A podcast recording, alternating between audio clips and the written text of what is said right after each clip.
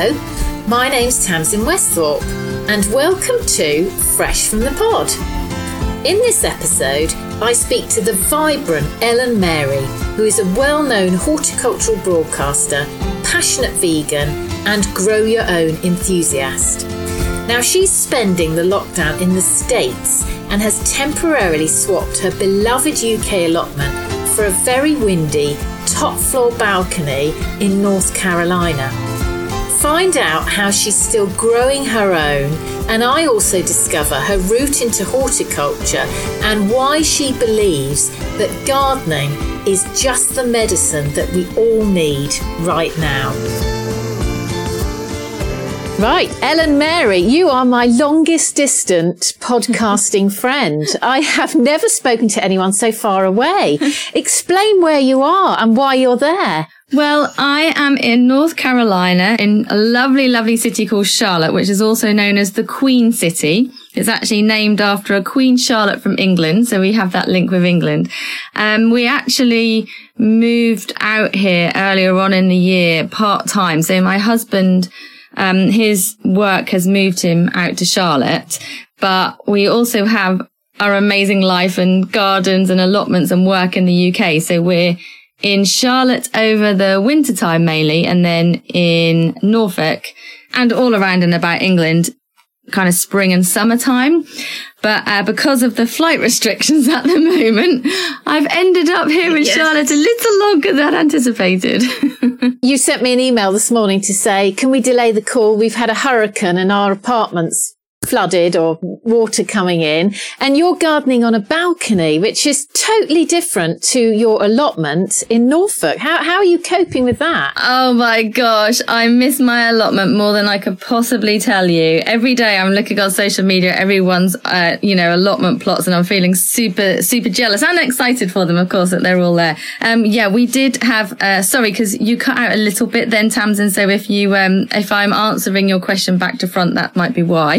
we did have a hurricane last night. Um, we had some severe storms and about five o'clock this morning, um, it was just, the sound was like nothing else I've ever heard before. It was absolutely incredible. And the rain was just like sheet rain, but it was hitting the side of our apartment, which the doors to our balcony are. And so I thought, I'm just going to have to check a little bit on some of the pots that I've left out there on the balcony. And uh, as I walked towards the door, I realized that my feet were in water. so yeah. Oh no. the lounge had uh, quite a substantial amount of water, but thankfully because we both got up. It was 5 a.m. We moved everything. There's no damage as such. It was just a bit of a mopping up job this morning. Um, I had, cause I knew that we were going to get really bad weather. I'd brought in a lot of the pots off the balcony into the lounge. I'd left some out there and brought some in. So everything's had a really lovely water. All the roots have been tickled and they've got some very happy plants. So how high up are you? How high is your balcony? Well, we're six floors up. So we're actually the highest, uh, that's as tall as this apartment block goes. Uh, so we're at the very top. And I think had we been, you know, on the fifth, fourth or third floor, it maybe wouldn't hit us quite as much. And uh, that's something that I've learned. So I've always gardened on a balcony. I had um, a home in Norwich and we had a balcony over the river. And so balcony gardening really do, like every balcony is different, just the same as every garden is different. And this balcony here is very exposed. So you get all of the wind, but also the weather here varies so much from hour to hour. It's like nothing else I've ever experienced. So one hour it's scorching hot and you're literally baking. And then the next hour it's pouring with rain and really, really windy. And actually, I think the plants are coping better than me. yeah, I mean, it, it's so, it sounds so extreme. Um, you'll laugh. Last night, my son and I decided we'd sleep in a tent in the garden. and it was too windy for us. We lasted half an hour, but it's nothing compared to, to what you're putting up with. Um, so what's happening with your allotment in Norfolk then? Is it just, you've just got to leave it, I take it? Well, I took, so we moved into Norfolk a couple of years ago and I took on this new allotment, having given up my old one, which was uh, desperately sad. But I took on this lovely new urban plot and it was as most people do when they take on an allotment covered in weeds. And I kind of looked at it and just thought, what am I going to do here? I really actually just don't want to go through the process of pulling up all the weeds again, rotivating, da da da. And so I done the, I kind of looked up the no dig method and decided that for the probably two thirds of the allotment, I was going to implement no dig. So that involved just laying the cardboard, loads of mulch on top, um, letting nature do its thing. I had a really successful growing year last year. My cut flowers are not no dig. I knew we were moving out here in January. So last November, December, I cleared the plot as best I could, gave it a really good mulch, had a proper good clean up. Everything got done kind of months in advance. The greenhouse was scrubbed, the pots were scrubbed. You know, everything was left perfect. And I popped back to the UK early March thinking, what will I walk into? And it was still exactly the same as how I left it. And I thought, okay, this, there's something with this no dig. this is helping for sure. and, um, all the spring bulbs are popping up, but then I had to get back to America. Otherwise I wouldn't be able to see my husband for quite a lot of months until lockdown was finished. So I have a few, my allotment neighbor, Mary, who is absolutely wonderful. So this is one of the reasons why I love allotments. The community is just fabulous. She is keeping a check on the seeds that I sown back in March and looking after my sweet peas and all of that. Uh, a lovely girl called Georgie from uh, Rhino Greenhouses. She went down there the other day because she wanted to check out the rhino was okay. And uh, she'd done a live Instagram um, from my plot and showed me all the spring oh. that were in bloom. And honestly, it, uh, it was just so lovely to see. And still there were no weeds and everything looked really good. I almost can't believe it. I'm still expecting to return and it all have gone, you know, crazy. But at the moment, it's all looking very good. So yes, I've had to leave it, but thankfully, I think no dig has helped it. Well, it's it's a, good experiment, isn't it? It couldn't be better. Um, now you are a social media queen, aren't you? She's going to deny this, but just looking at your Twitter, is you're very active in the horticultural world. But where did you come from? Where are your roots? How did you get into this industry? It's you know, lots of people ask me this question, and it's actually it's kind of hard and it's easy to answer if that makes any sense. So I have loved gardening forever since I was a child. My parents were into gardening. My uncle used to take me down his organic vegetable plot at the end of his he had a really long garden and at the end he grew uh, all of his own vegetables organically and he used to send me down and to pick the caterpillars off the cabbages and i can always remember that and i've just i've always loved gardening and then when i uh, left school, the careers teacher asked me what I wanted to do. And I said, well, I don't really know, but I love plants. And, uh, I love telling this story because I can, I'll, I can remember it so well. We were literally in kind of like a little broom cupboard and she flicked through a book and then she said to me, okay, well, you could be a teacher or a nurse. And I remember thinking, but I'm pretty sure I just like plants. Thanks for that. Yeah. Um, so anyway, randomly, because I didn't want to be a teacher or a nurse and I didn't think there were careers in horticulture, I ended up working in HR. So I chose people over plants. and, um, whilst I was doing that, and it was an amazing career and I met some many, many wonderful people and learnt lots of skills, I was still gardening. So I took my RHS qualifications part time whilst I was still working. And then I started to, um, work in other people's gardens locally in the village and so on and so forth. And in order to spread the word about the services I was providing, I started to use Facebook. This was many, many, many years ago. And then I started Twitter for the same reason. I think it was a few years later that I started Instagram. And then all of a sudden I realized that there was this massive world out there of people that love plants. It wasn't just me. You know, none of my friends really love plants. They didn't really talk about it so much. And all of a sudden there's all these amazing people, all this incredible knowledge and inspiration out there um, of a whole world of plant lovers. And so I just became completely hooked on it then, I guess. And I got to um, about 30 and I realized that life really is just too short to not be doing something that you're really passionate about. So I left my job and started gardening full time. And that's sort of where everything started, I guess. And then there was a local TV channel in Norfolk called Mustard TV mustard after Colman. Oh, I heard mustard. about that. I, Did you? Yeah, now who set that up? Was it um Archant Publishing? Right, it was Archant. I think it was Archant. It yeah. was, yeah. Because I was working for Archant at the time and it was the big thing. We've got mustard TV. That's brilliant. What a small Brilliant. world, isn't it? So that's really funny. So Mustard TV started up locally, and I mean, I, it was such good fun. The guys who worked on there worked so so hard, and um, I was asked to go in and do a uh, some talk a talk about gardening, so I did. And Tam- Tamsin, I was so nervous. My hands were sweaty. I put a shirt on, and I wish I hadn't put the shirt on because I think you could Been there, yeah. I was. I was just so nervous. And um, we went, I went on and done a piece about gardening and I was like, oh, hang on a minute. This is quite good fun. You know, this is a way to spread, you know, my knowledge and love for gardening. And so in the end, over the course of a couple of years, I ended up producing and presenting all the gardening content for Mustard TV. And I guess that when you start putting Brilliant. things like that on social media, it all kind of kicks off from there. And now my whole world basically is gardening. It's fantastic. And so you have buddied up with the wonderful Mr. Plant Geek, Michael Perry, haven't you? Who, who sells on QVC and was with Thompson and Morgan. How did that relationship begin? And back in, gosh, it was probably four or five years ago now. I'd set, I set up a gardening club in Norwich called No Fear Gardening. And, um, some guys who I knew were coming to the, um, opening night and they said, Oh, we're going to bring our pal Michael. We think you really love him. He's like a major plant geek as well. And he turned up and he walked into the room and we just immediately hit it off we were just chatting away all about plants and what we could do and like all these ideas. And then a couple of weeks later, I went down and visited him at uh, Jimmy's farm where the Thompson and Morgan had their um, trials gardens.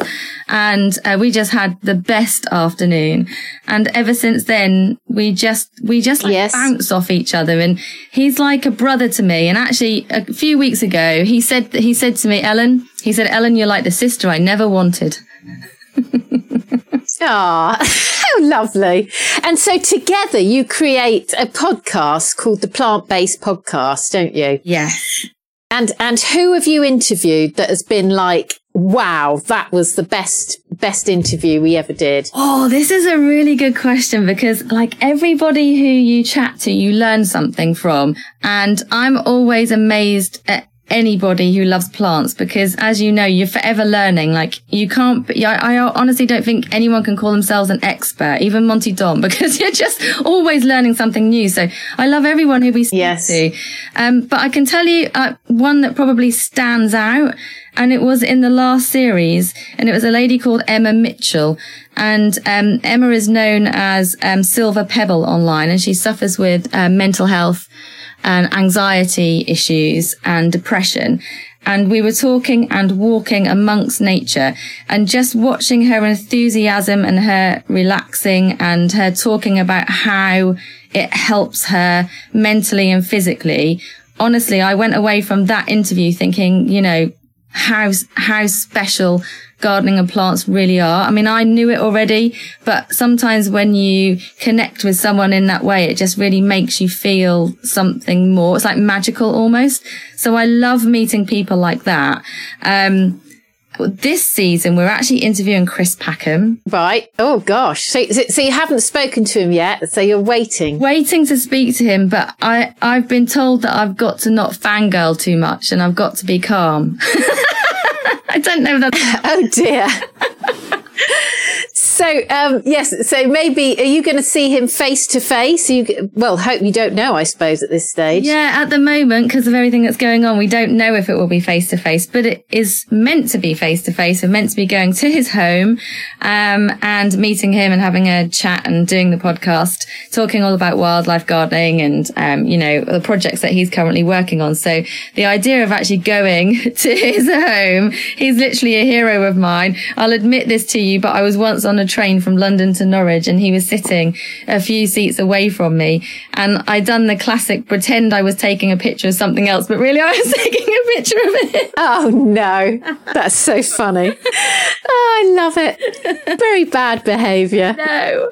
Now I watched the other night your live TV that you did, the your streaming gardening show, the first ever. Oh my gosh. And I tell you what, I mean, when was that done? It was a couple of years ago now, was it? Yeah, it was a couple of years ago. Uh, I think it was October 2000 and, oh, I went for 17 or 18. I should know what year it was, but. Yeah.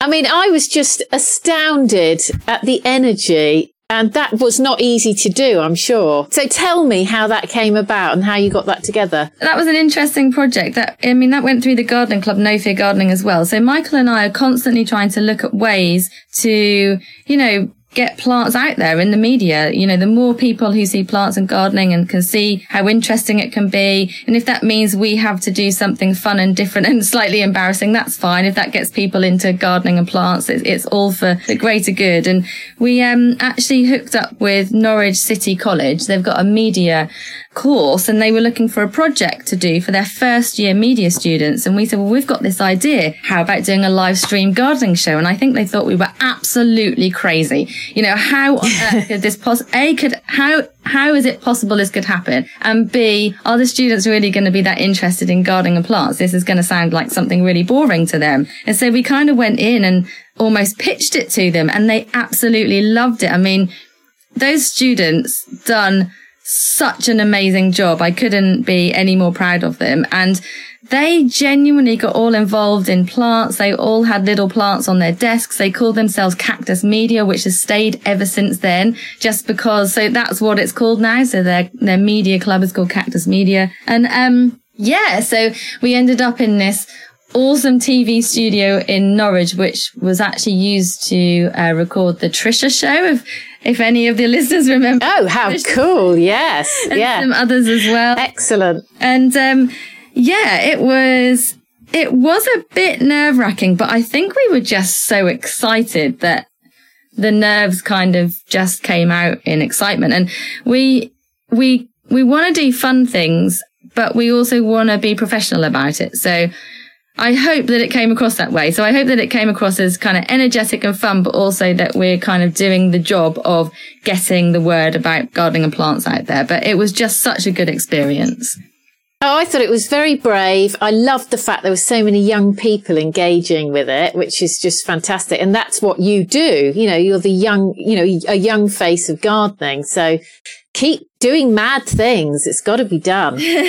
um, now you have another project going on at the moment. You, I read your wonderful 30 moments in nature for well-being. Um, which you've got this lovely list of 30 things that people should do. And I just thought some of them are right up my street, like get your socks off, walk across the lawn bare feet, um, and drawing in the garden. And these are a few of the things that I've been doing, um, you know, while we've been in lockdown. And it's obvious to me that you're really passionate about the well-being side of gardening. So was it easy for you to come up with a list of 30 and which would be your, you know, your top suggestions? I think, yes, it was easy because I could probably write hundreds of ways of which that we could, you know, be connected better with the natural world. Um, so yeah, I do find it easy. The well-being side of gardening, I think is probably the most important part of what I try to do because I know it's helped me. When I worked in HR, it was so stressful and I used to go to the allotment in the evening time to kind of reset and be able to kind of go into work the next day and kind of handle the day after and so on and so forth. And then I know how helpful it is. And I've done a lot of research into like the scientific, you know, reasons behind it. And lots of people don't want to know the science behind it. They just want to feel it. And so the 30 moments of nature kind of came from that. And I actually wrote that before lockdown. So I wrote it, it when it was already in line to be published in all of the regional newspapers in the whole of the UK for Easter weekend. Um, and that was before, oh, wow. and that was before lockdown happened. So uh, that kind of happened at just about the right time. I didn't know any of this was gonna be, you know, at the moment. But like a lot of people say to me, Oh, I don't have time to garden or I don't really have time or I'm in the city. So I don't really see much nature but I see nature everywhere. Everywhere you go, there's nature. There's a sky above you. You know, there's stars at night. It doesn't matter if you're in an urban environment or outside. So I just thought if I write this 30 moments in nature, that would hopefully give everybody an opportunity to read, even if it's not, even if you don't do all 30 of them, just a few of them and just feel that connection from doing really, really simple things that aren't necessarily going to take you outside of your normal daily life. Of course, now we are outside of our normal daily life. So everyone yes. can probably do all 30 of them. Um, I think that my favorite one is probably can I give you a couple of different examples for different people? Because I'm going to. oh yes, please. Good idea. So I really think that for kids, because obviously we need to encourage kids to enjoy being outside and gardening is the turning over a stone in the garden because we often forget to look underneath things and there's so much going on underneath you know underneath the soil underneath sticks and wood and if you just lift a stone up in the garden, you'll probably find spiders and bugs and millipedes and all kinds of things going on. And that fascinates children. But actually it, fas- it should, it fascinates us as well because all of those little insects are doing lots of work. They're all busy going about their daily lives. And if you just stop and think about that for a moment, I think it puts a lot of things into perspective. So that's not just good for kids, but it's also good for anyone of any age. Um, and the other one, I actually done this the other night. I thoroughly enjoyed it. It wasn't gardening, but it is still nature, of course. And that was drawing dot to dot in the sky with the stars. That's one of the most therapeutic things, honestly, I've ever done. I sat on our balcony, I looked up into the sky. I couldn't work out any of the star constellations and I literally tried to draw dot to dot with the stars just in my mind to see if you can kind of make a shape from it.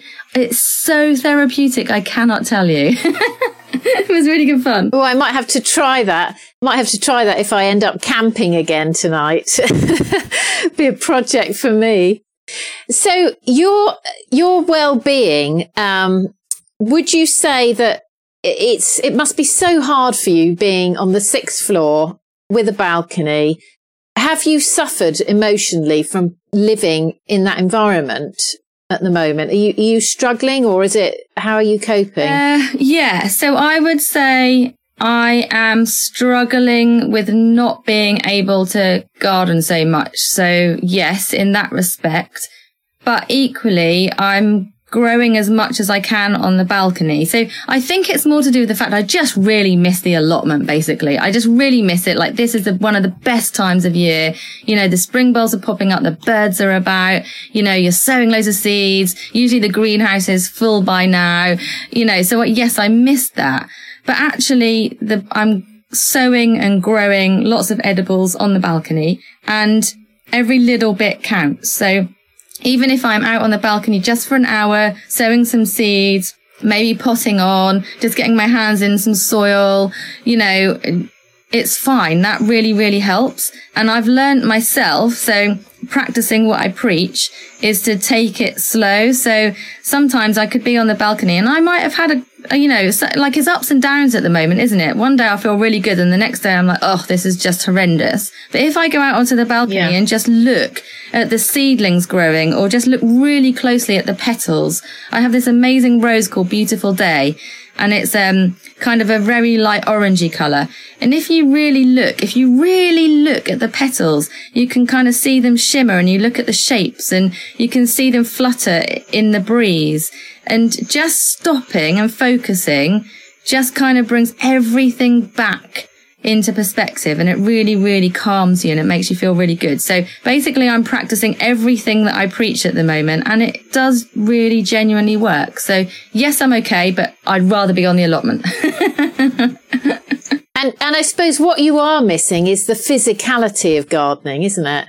I mean, I'm out there digging away. I'm shattered when I get in, so I'm sleeping well. That's what you're probably missing, isn't it? Physical exercise of that kind. The physical side of it is just such a massive part of that whole kind of well-being and connection with gardening, 100%. So I hadn't slept very well last week at all. And I said to my husband, I think it's just purely because I'm not active enough. I'm not outdoors enough. I'm not, I can't get anywhere. And I'm pretty sure that that is, is why. And there's nothing more satisfying than after a hard day in the garden when you come home and you're a bit achy and you're really, really tired. Isn't that just the best feeling? I know people say to me, Oh, you're mad. Why would you want to feel like that? I was like, cause it's the best thing ever. And you sleep really, really well and your body's just like a little bit achy, you know, because you've been doing whatever. And I love that feeling. So yeah, I haven't had that for quite some time. Believe me, I'm going to go mad when I get back down the plot.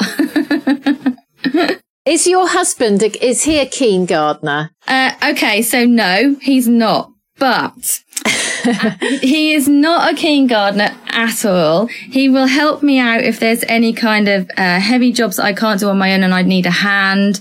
Um, but he loves house plants. Uh, I think that's a really kind of interesting way to get into gardening. It's a, definitely a way that lots of people do get into enjoying plants.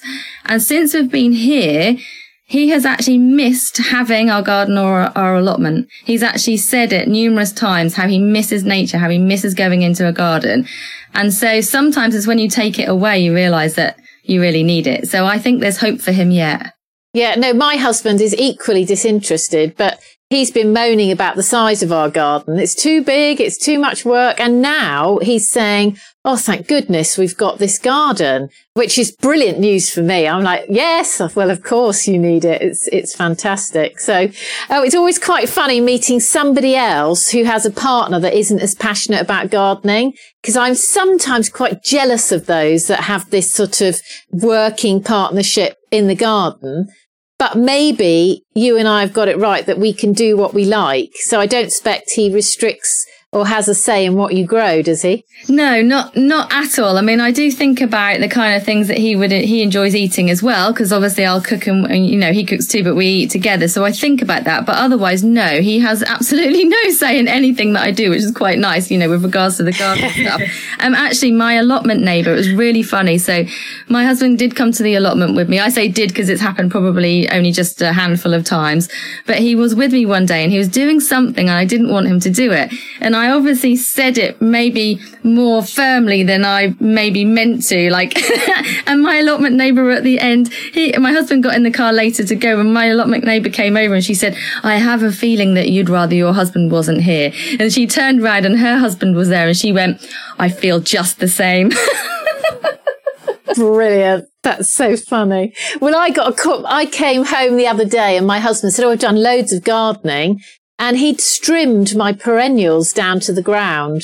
So, you know, he needs to stay out the garden oh, as well. it's painful, isn't it? I know. And, and I didn't want to sort of be negative. I just oh, that's fantastic, darling. And inside I'm just dying. It's like, how could you? You are so good. I would oh, never have been shit. able to be so positive. I don't think I would have been able to hide the look on my face for a mm. start. But I, I rang my mother I rang my mother straight away and she said, Oh no, that's so awful. I said, I know, I've got to get this out. I've got to, I've got to get this frustration out. Fantastic.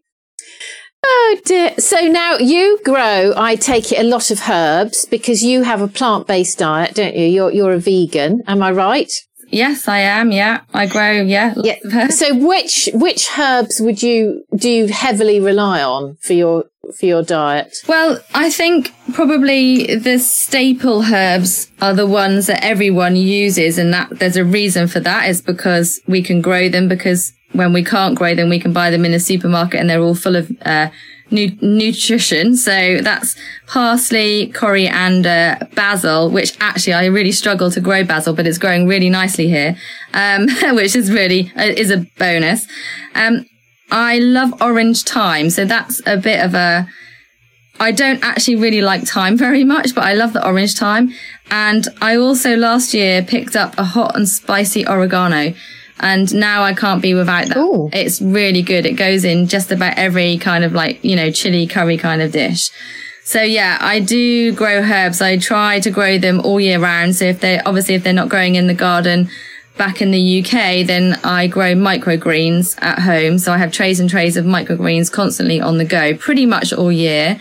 Um, if it's not when I'm in the UK, then it's here in the US. And of course, if there's um, like a time lapse, if you like. They only, you know, they only take like seven or so days to grow. So I've constantly got fresh food in one form or another, either here. It's quite amazing how much grows on the balcony actually. And we're about six weeks ahead of the UK.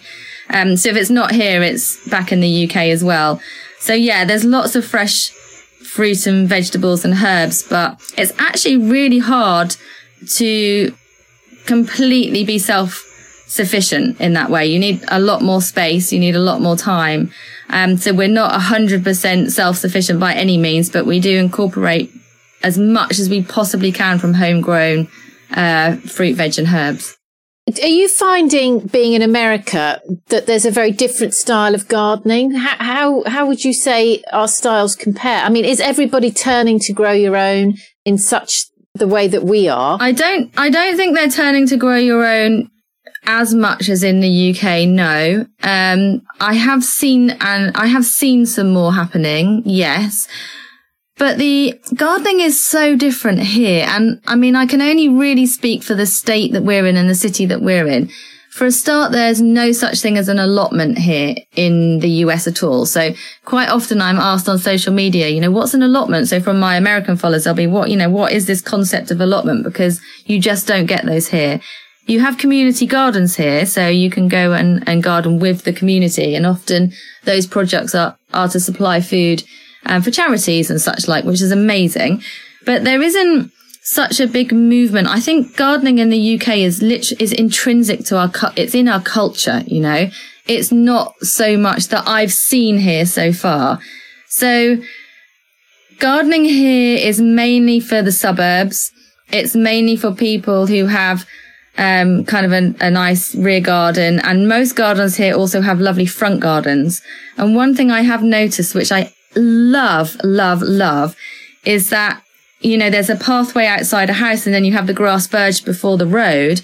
Many people will also garden on those grass verges. So they're making use of every available green space, which is awesome. And some of those grass verges, honestly, are designed to perfection. They are designed like Chelsea Flower Show garden designs. they are amazing.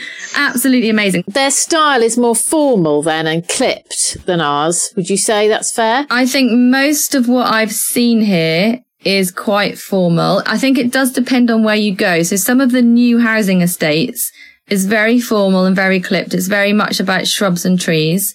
Um, then they everywhere has a huge, big, thick layer of mulch, obviously because in the summertime it gets so so hot.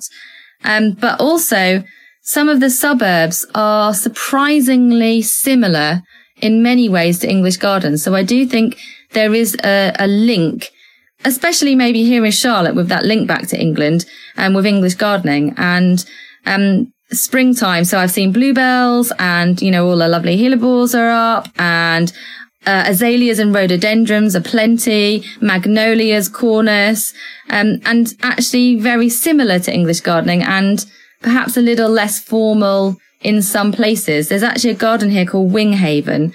It's one of my favorite gardens in the whole world. And it's, it's very surprisingly English. So I think there's a bit of a cross. The newer housing estates are very much clipped and formal. But then if you go kind of deep around into the suburbs, you'll find some really beautiful examples of very informal and very slightly English planting. So less rewilding than, than we're doing and more sort of kempt and, and smart. Um, but when it comes to buying plants, I mean, in the UK, you'll be pleased to hear that people are really doing their bit and they are buying from specialist small nurseries to keep them going. Is there you know, are there so many specialist nurseries in in the US, or is it more garden centre? What, where are people buying their plants at the moment? From what I've seen so far, it's mainly kind of the big garden centres. So there's some really huge, big chains here that uh, kind of have the monopoly, I guess, probably over the whole of the US. There are some smaller nurseries. Um, but I find sometimes with those smaller nurseries, they're not even online. So they're just closed. And I don't see any movement for people to try and support those nurseries. It might be that I'm not involved enough yet to find out, but I haven't seen anything. No, I don't think it seems as important. The other thing that we have in the UK is the RHS, and obviously they are, they're kind of like a hub, aren't they, for gardening? I don't see anything like that here in, yes. in the US at all. And so I don't see any, I, st- I mean, people are still going often to the DIY store, like a B and Q if you like, but here it's called Lowe's, um, to buy their plants. But then down the road, there's a lovely, lovely, wonderful independent nursery which is closed, and there's no way of buying those plants. So I don't know. I it is different to the UK. The UK and the community in horticulture in the UK is astounding. And I've never seen that anywhere else in the world that I've been. So we are extraordinarily lucky to have that. I mean, it's very interesting to hear you say that. You know, you've seen two two sides of the coin, really. Um, but I think the movement to support the industry has just been quite incredible.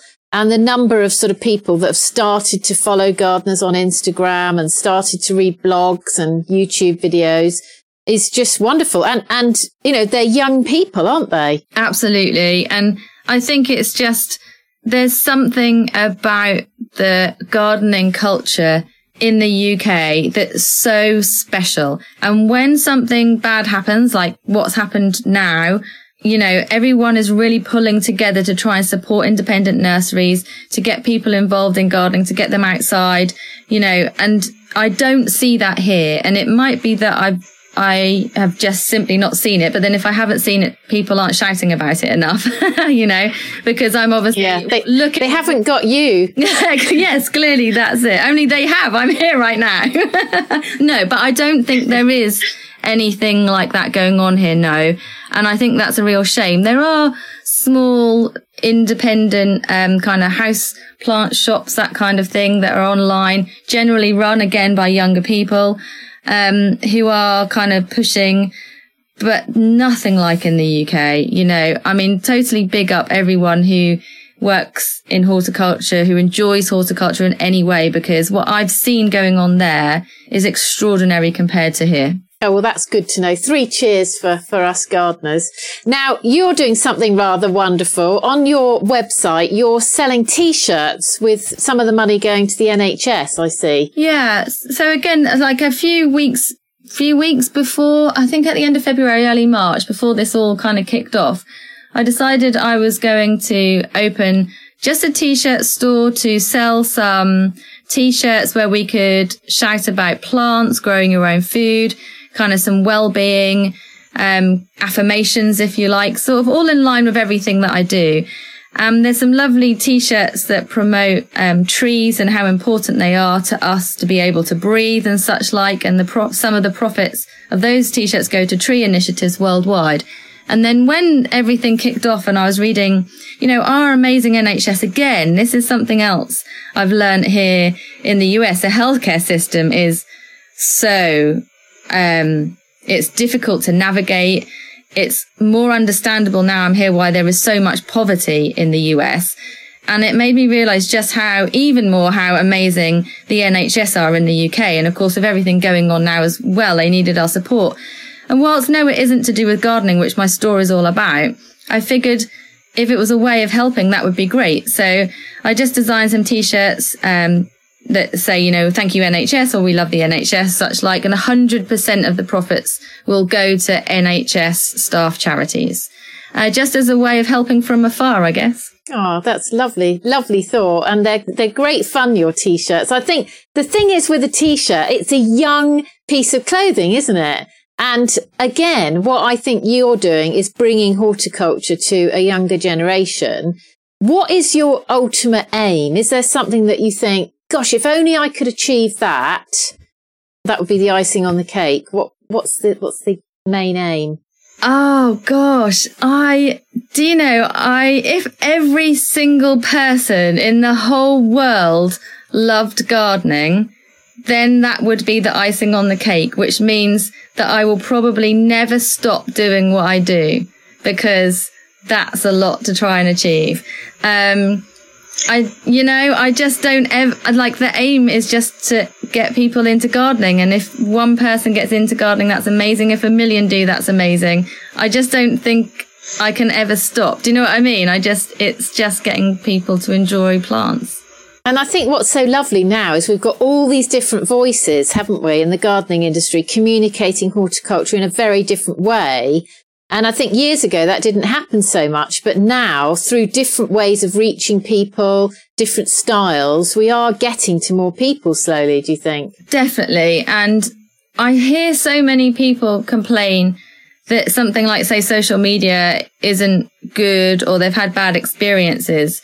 But if it's used in the right way to communicate something that's a really important, useful, educational, inspirational message, then I think that it is absolutely amazing. And I do really genuinely believe, going back to what I was saying before, that it has opened the world up to, you know, gardening and plants. People who never even knew how important or amazing they were are now able to engage with other people and learn. And so I think that's really made a massive big difference. Obviously, we're talking more about plants and well-being and gardening in magazines, online, in all kinds of different media. Obviously, the gardening shows are incredible.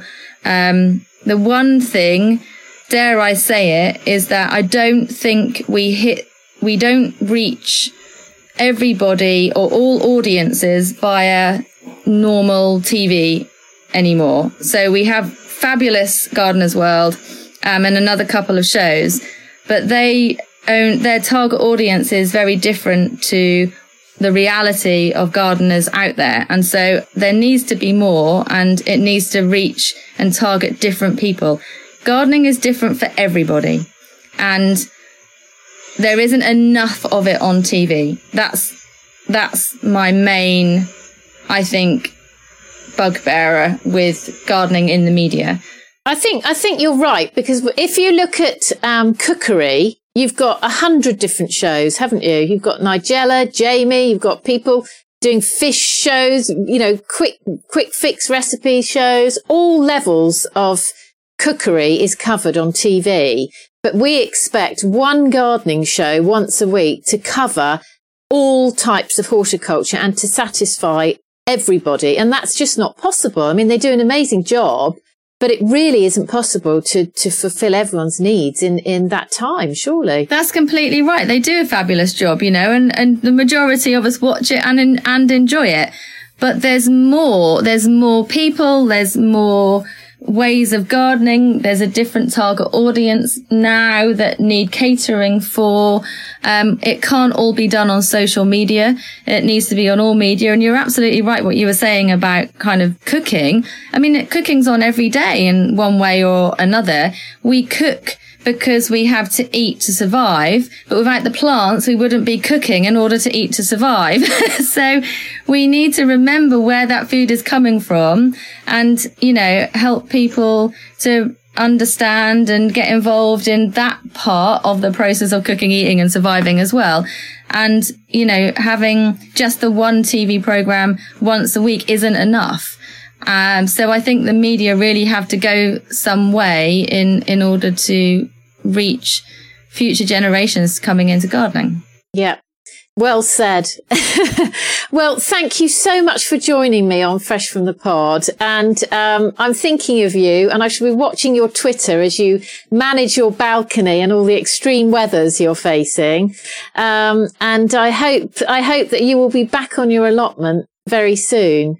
So keep spreading the word of horticulture, and maybe the Americans will discover you're there and they won't want to let you go. I did. I did. I went on to local TV here, so uh, NBC channel in uh, Charlotte. I went on to the uh, TV station. They said, "What can we do that's really simple?" And I'd done a whole piece about microgreens because I'd only been here about a week or so, and I didn't have anything else, and I didn't know where to go to get any supplies. So I took all of my microgreens in, and they were absolutely blown away. Like you can just grow little seeds and then eat them. And I was like, yeah, this is amazing. So I hope to do more stuff here when I am here, but um, I'd really like to, in the meantime, get back down the plot. it's fantastic. Thank you very much.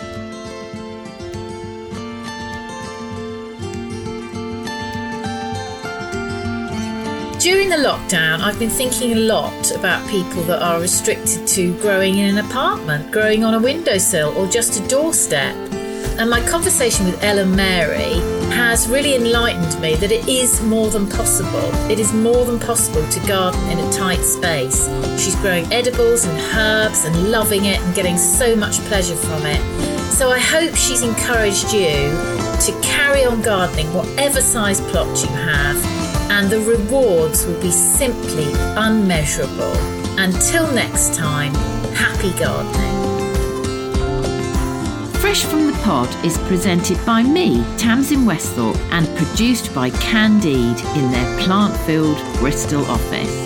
Candide is a free plant and gardening app with a helpful community of plant lovers, interesting articles, and great tools like plant identification and garden tours. Ask a question in the app with the hashtag Fresh from the Pod, and I'll choose my favourite to answer later in the series. And if you enjoyed Fresh from the Pod, please leave a review on Apple Podcasts, share it on Reddit, and talk about it with your friends. And don't forget to subscribe.